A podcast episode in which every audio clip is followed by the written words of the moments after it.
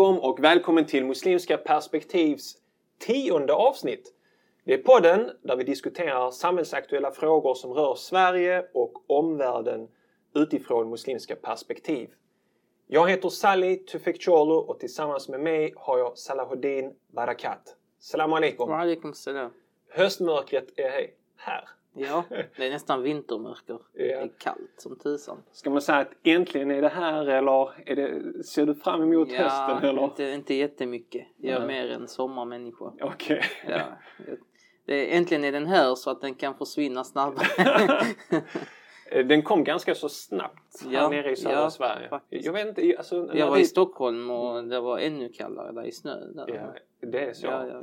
Alhamdulillah. Vi har inte snö här Ja, än. precis. Eh, Men eh, nej, jag vet inte. Alltså, när det är dagtid och så, så uppskattar jag löven. Alltså med de här Mm. orangea, gula färgerna. Ja, det är vackert. Det är vackert. Och speciellt så som det har varit här nere i Skåne. Det är kallt ute, men solen lyser. Mm. Inga moln på himlen. Så det, det är nästan som sommar, men höst samtidigt. Mm. Och en annan sak som jag, som jag verkligen, eh, verkligen älskar med hösten, det är när man tittar upp i himlen. Speciellt när jag går till jobbet så är jag ute på liksom landsvägar och åkrar och så. Eh, och då ser man... Är du bonde eller vad jobbar du med? jag jobbar på en bondskola kan jag Okej. nästan säga. Så Okej. är det liksom utanför stan. ja, hänger ja, med? precis. Men eh, fåglarna som flyger eh, till varmare eh, klimat och varmare länder. Du, du ser dem som i sådana här eh, rader, liksom, som sådana här pilar, hänger du med? Med en ledare som leder alla de andra Ja, fåglarna. precis. De har fattat hur man ska göra. Ja. Ner till varmare breddgrader vintern Och du vet, inga pass. Nej. De behöver inga pass. Eh, de är fria, de flyger. Eh, och bara liksom, subhanallah, de flyger ju jättelångt bort, du vet. Och sen så kommer de tillbaka när det blir varmare till samma plats. Eh, fantastiskt liksom. Ja, de har det bra. de har det bra, eller? Man blir lite avundsjuk när man går där på landsvägen Ja, och fryser. Eh, vi har ett spännande program idag. För idag ska du berätta om eh, påvens besök Mm. till Lund och Malmö som skapade en massa trafikkaos. Så det Ja, var precis. kaos när jag skulle till jobbet, speciellt på väg hem från jobbet. Men innan vi gör det så tänkte jag bara nämna jag skriver ju en, en blogg som jag har som heter fempelare.se och jag skrev ett blogginlägg eh, som heter eh, Därför startade jag, jag podden Muslimska perspektiv. Och jag ger, tror det är fem anledningar till varför jag startade podden. Så att eh, jag skulle gärna vilja tipsa då lyssnarna att gå in på fempelare.se och läsa den här, eh, det här podd, eh, inte podd, jag menar blogginlägget. Yes. Därför startade jag podden Muslimska perspektiv.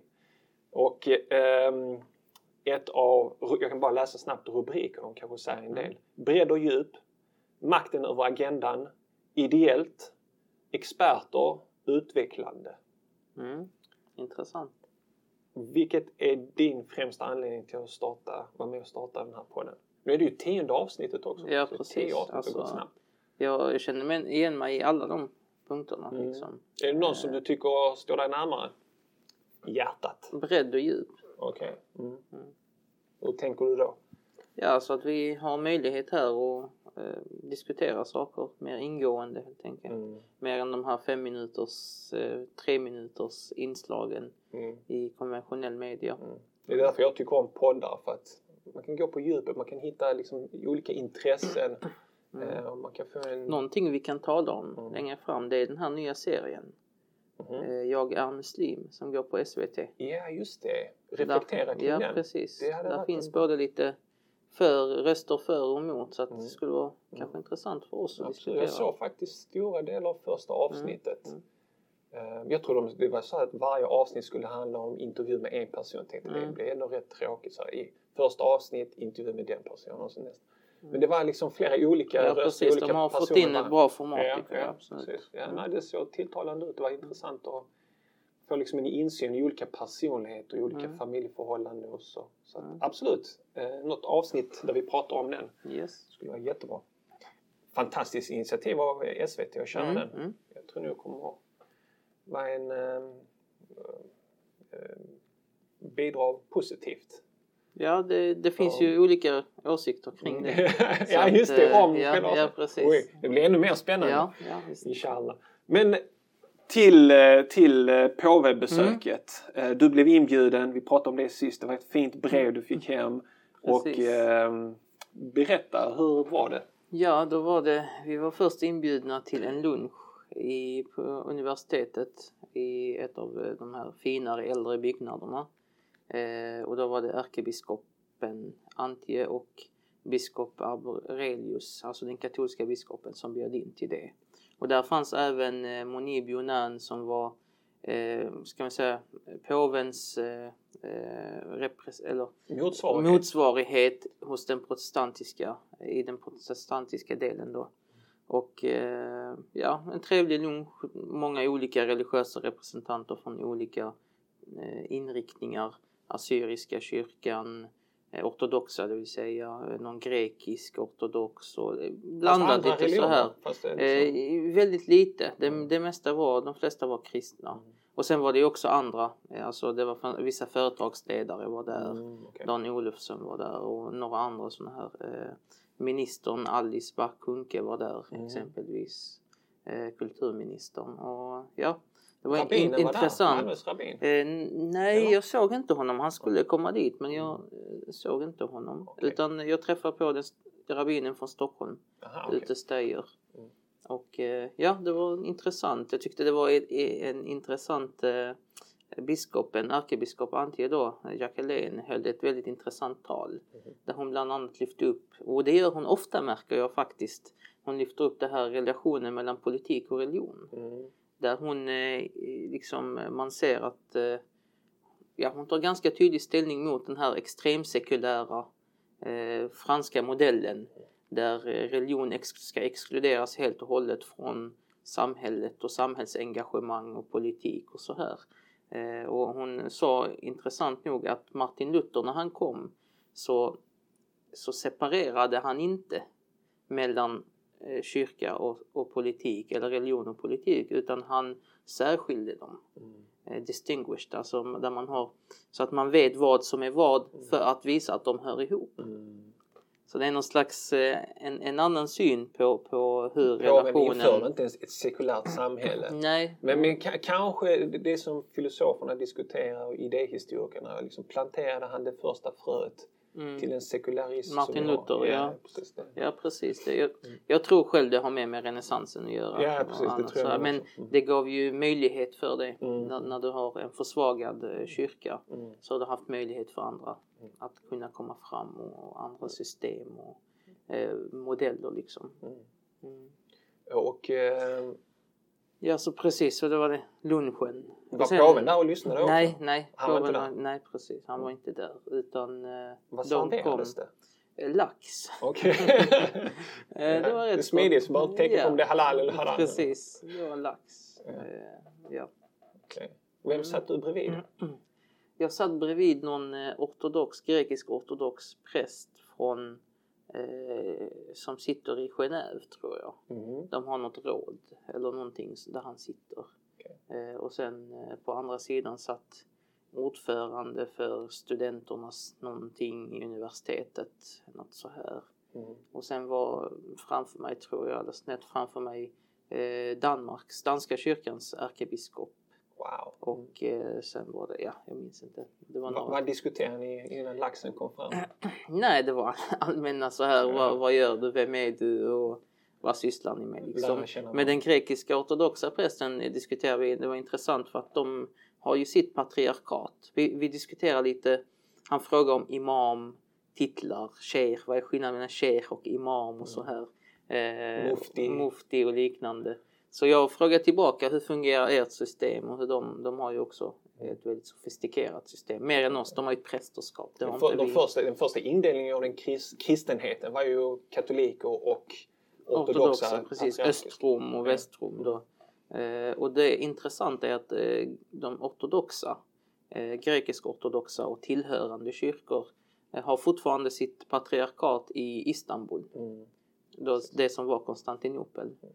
Eh, och så deras huvudpatriark då sitter där eh, och har det som säte, vilket är intressant. Idag ja, när, man... när man talar väldigt mycket om Turkiet som eh, ett vad ska man säga, ett land som inte är öppet för mångfald och liknande. Eller så, att, att eh, islam eh, vill få göra alla andra religioner och sånt och så sitter Precis. patriarken eh, i Ja. Istanbul har gjort det under så många hundratals år. Ja. Precis. Ja, det var en intressant diskussion vi hade. Och sen efter lunchen då? Så efter lunchen begav vi oss till eh, domkyrkan då. Eh, och eh, ja, sen satte hela ceremonierna igång helt Mm, enkelt. Det, vi, hade ingen så här privat stund Nej. med påven eller Nej. liknande utan eh, det var den allmänna och det var just det kyrkobesöket dess främsta syfte var ju det här kontraktet, något slags avtal Mm. mellan katolska och protestant- protestantiska kyrkan då som eh, slöts och skrevs under. Så det var ju liksom en riktig underskrift av avtal och så här. Jag följer ju Okej, du följde via, det, ja. ja. via webben. Ja. Men jag, det jag tänkte då när, när jag tittade på det live, det var liksom hur, hur följer Salahuddin det här? Jag menar de pratar, är det latin eller italienska eller? Nej, jag tror de, de pratar, vad jag minns pratar de olika språk. Ja, men när, när påven Ja, pratar ja, så ja. pratar han, hur fick du det Ja, vi, hade, vi hade papper Okej. med vad han skulle säga. Aha, Redan översatt. okej. Som vi fick i Så handen. när, när han pratar, men du vet inte var han är någonstans Ja, i men texten? jag, kunde, jag försökte hänga med. jag försökte faktiskt hänga med och det gick rätt så bra för man, man märker han nämner liksom vissa grejer som man kan koppla till. Och, Jag tror ni skulle ha såna här headsets eh, med liksom ja, nej, som så, så till- high tech var det så inte. nej. Så high tech var det Okej, inte. Nej. Men det var intressant eh, att att vara med där faktiskt. Mm. Det var, Det var, det var en stor grej för dem. Ja. Alltså, det jag tror Mm. folk inte har fattat hur stort det här är. Du vet, det är, om vi skulle sätta det i våra termer, det är som att eh, shia och sunnimuslimer helt plötsligt skulle skriva avtal om att börja samarbeta i liksom väldigt nära eh, frågor eller så här. Eh, och jag tror det till och med mer än så. Mm. Jag tror det är skiljesnöret mellan eh, shia och sunni tror jag är mindre än mellan katolik och, och protestanter rent i Kanske inte i teologi och dogmatik, det vet jag inte, men rent i, i historia Mm. och upplevelse och kä- känslor på det sättet. absolut. så, så tror jag det är en stor grej för dem. Påven sa att det här är ett arbete som har pågått i 50 år Ja. och nu har de kommit fram till att skriva det här och så. så. Nu ska vi tänk- komma ihåg att de har haft krig jättelänge. Ja, Senast- 30-åriga kriget. Eh, Konflikten i I Irland. Irland, ja, precis. Exempelvis och många andra liksom. Mm. Så att, och jag märkte ju, det fanns ju vissa, jag fick en pamflett utdelad efter. Det var inte alla som var glada med detta. Nej, det var det inte. Mm. Utan jag fick en pamflett eh, i handen efteråt på tågstationen på väg till flygplatsen. Eh, och då var det liksom en, någon slags organisation som var emot Mm. detta. Att eh, de såg det som en slags avkall på Luthera, Luthers budskap och Mm. att man eh, urvattnade Luthers budskap med dessa överenskommelser. Man har en väldigt antipåve ställning Ja, alltså i, vissa, Jag märker ju- jag i vissa frikyrkliga. alltså. Absolut, jag har ju någon på min Facebook-sida också som började posta liksom anti-påven eh, inlägg och liksom bilder av en varg i fårakläder och så påven Mm. bredvid liksom så att eh, eh, men, men det är intressant också att se om, om hur katoliker ser på det här. Jag tror Mm. kanske inte det är alla som är helt så här Nej. jätteglada över att påven befinner sig i en protestantisk kyrka och Mm. pratar på det sättet han gör. Mm, ja, ja. Jag, jag har inte märkt av, det finns säkert kritik men Mm. jag har inte märkt av, han är ju ändå påven för dem. Ja, Alltså det, är, det är nog svårare att vara kritisk eh, Eh, i, inom katolska kyrkan mot det som påven säger och gör. Eh, men fin, visst finns det röster. Eh, så ja. Som muslim tyckte, eh, för mig var det viktigt att vara där just för att det han har gjort eh, för att eh, bemöta en del av islamhatet och muslimhatet som finns i Europa. Han har liksom dämpat utan tvekan. Eh, han skulle kunnat vara mycket mer populistisk och missbrukat till exempel mordet på prästen, den katolska prästen i I Frankrike och andra händelser. Men han vägrar liksom att att generalisera och, Och säga även, detta även katolska islam. präster i Frankrike Mm. gick inte på den linjen för det skulle Precis. så lätt kunna bli en uh, kristendomen versus islam om de Precis. ville. Och även imamer i Frankrike Mm. var väldigt, eh, vad ska man säga, tog en väldigt positiv ställning. Även om de inte har någonting med det att göra egentligen. Ja. Så gick de ändå ut och liksom var tydliga och, och Att det inte handlar om eh, religionskrig här Precis. utan det är något annat. Eh, absolut. Sen har det funnits en del eh, missnöjda röster från icke-kristet håll här i Sverige. Mm. Eh, efter, och det har varit väldigt intressant som muslim att betrakta det här hela faktiskt lite som... För en gångs skull har vi varit liksom utanför Ja, från precis. Bara kunnat betrakta. Ja. Ja, För det, han, han, eh, det var intressant att påven tog emot eh, journalister på flyget. Han Ja. hade liksom inte utanför så här, på, i gången där. Han bara stod så här lite re- relaxad och så. De intervjuade med massa kameror och så.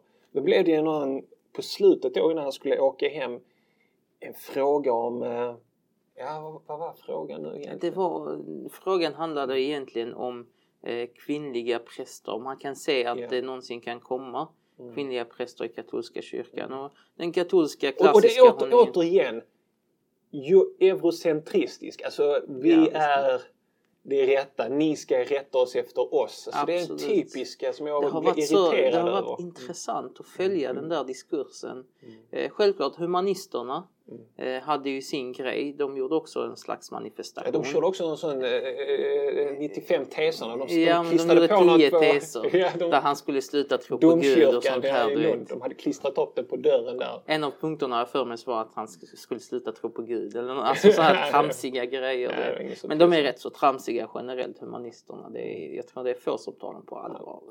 Eh, och sen har vi dock väldigt många andra som just den här genusfrågan. Mm. Den är så jätteviktig Mm. i Sverige och eh, den, den tyvärr, alltså det är rätt intressant att stå som sagt som muslim och, och se på allt det här.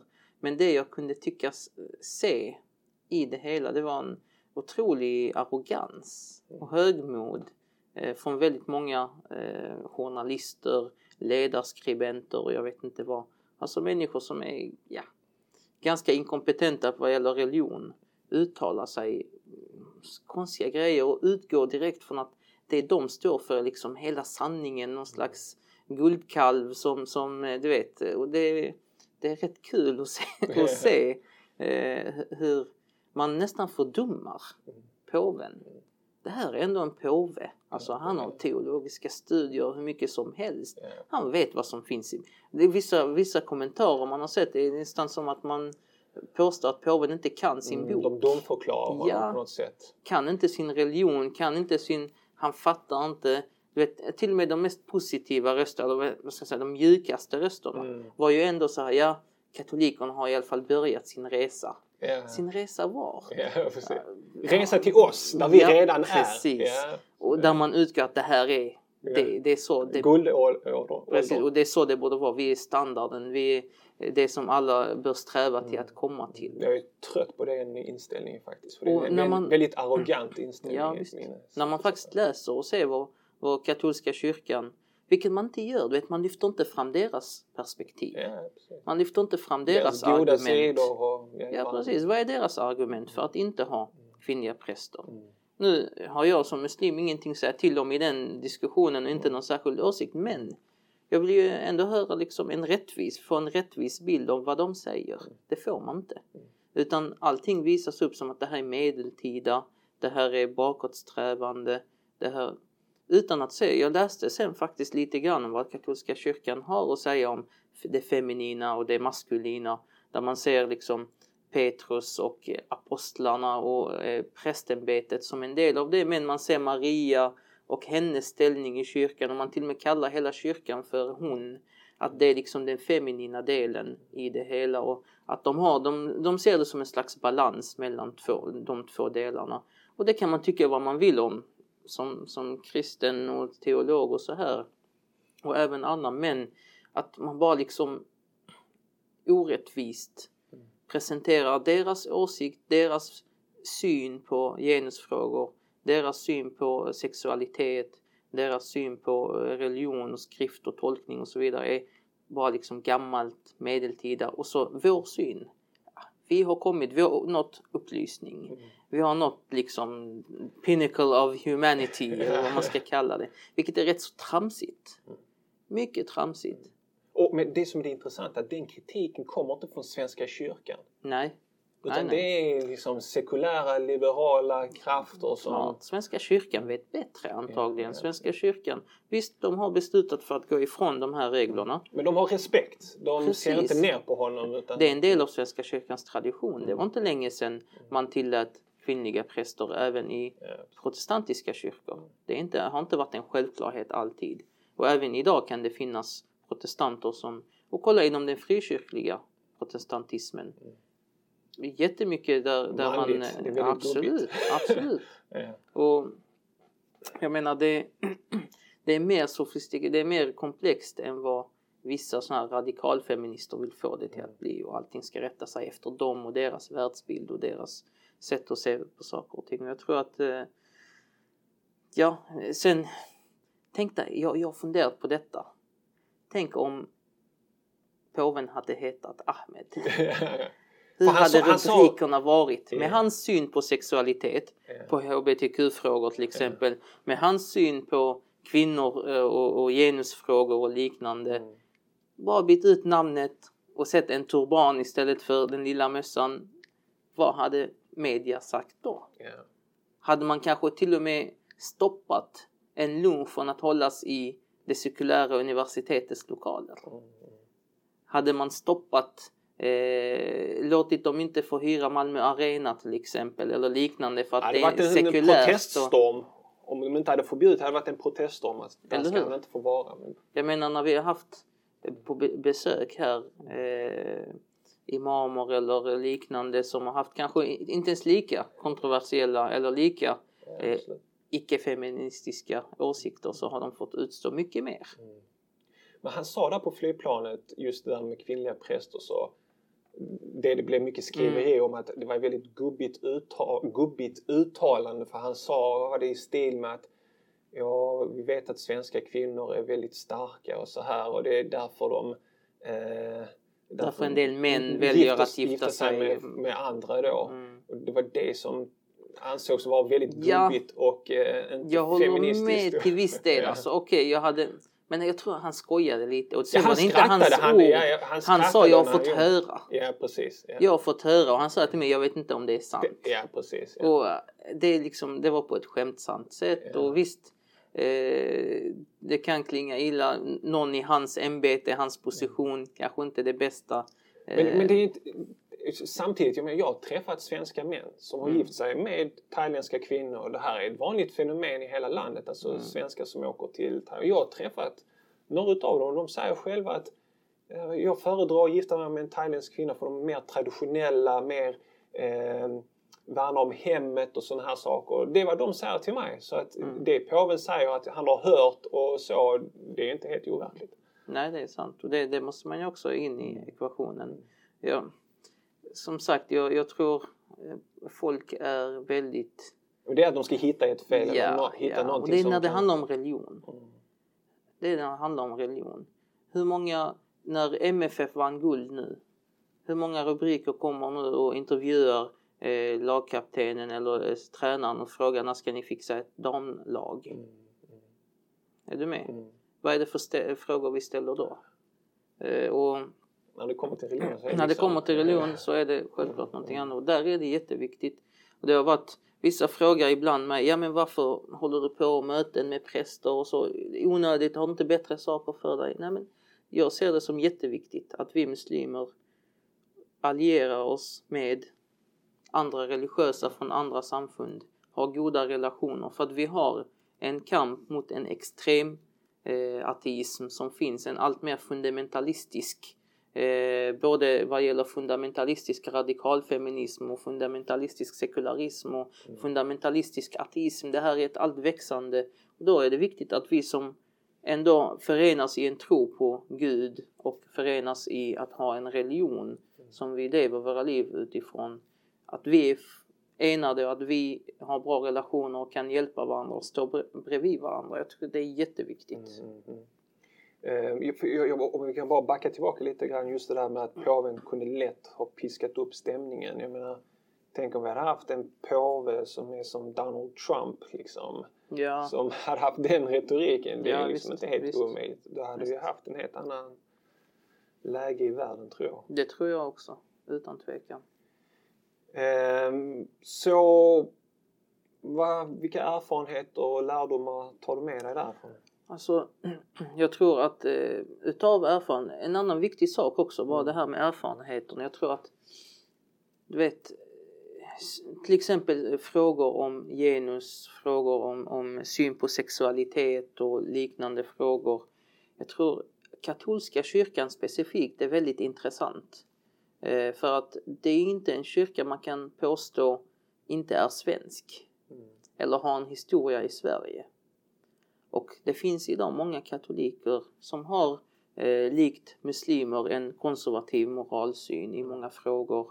Och det, det är intressant att man inte gör samma grej, du vet, man, man kopplar inte till svenska värderingar eller man ställer inte mot svenska värderingar på samma sätt.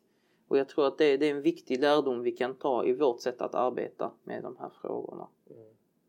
Så eh, sammanfattat skulle jag säga... Det fanns ju mycket fördomar mot katoliker tidigare i Sverige också. Ja, jo det har en funnits. utsatt eh, minoritet. Men de har ju varit här väldigt länge. Ja. Domkyrkan vi var i var ju katolsk Ja, i en gång i början. tiden. Ja. En gång i tiden. Så att eh, de har haft sina strider och så här men jag tror, jag tror om, vi, om jag sammanfattar det hela så har jag fått ut väldigt mycket om vikten av att samarbeta med andra. Om du hade fått träffa eh, påven, vad hade du sagt till honom?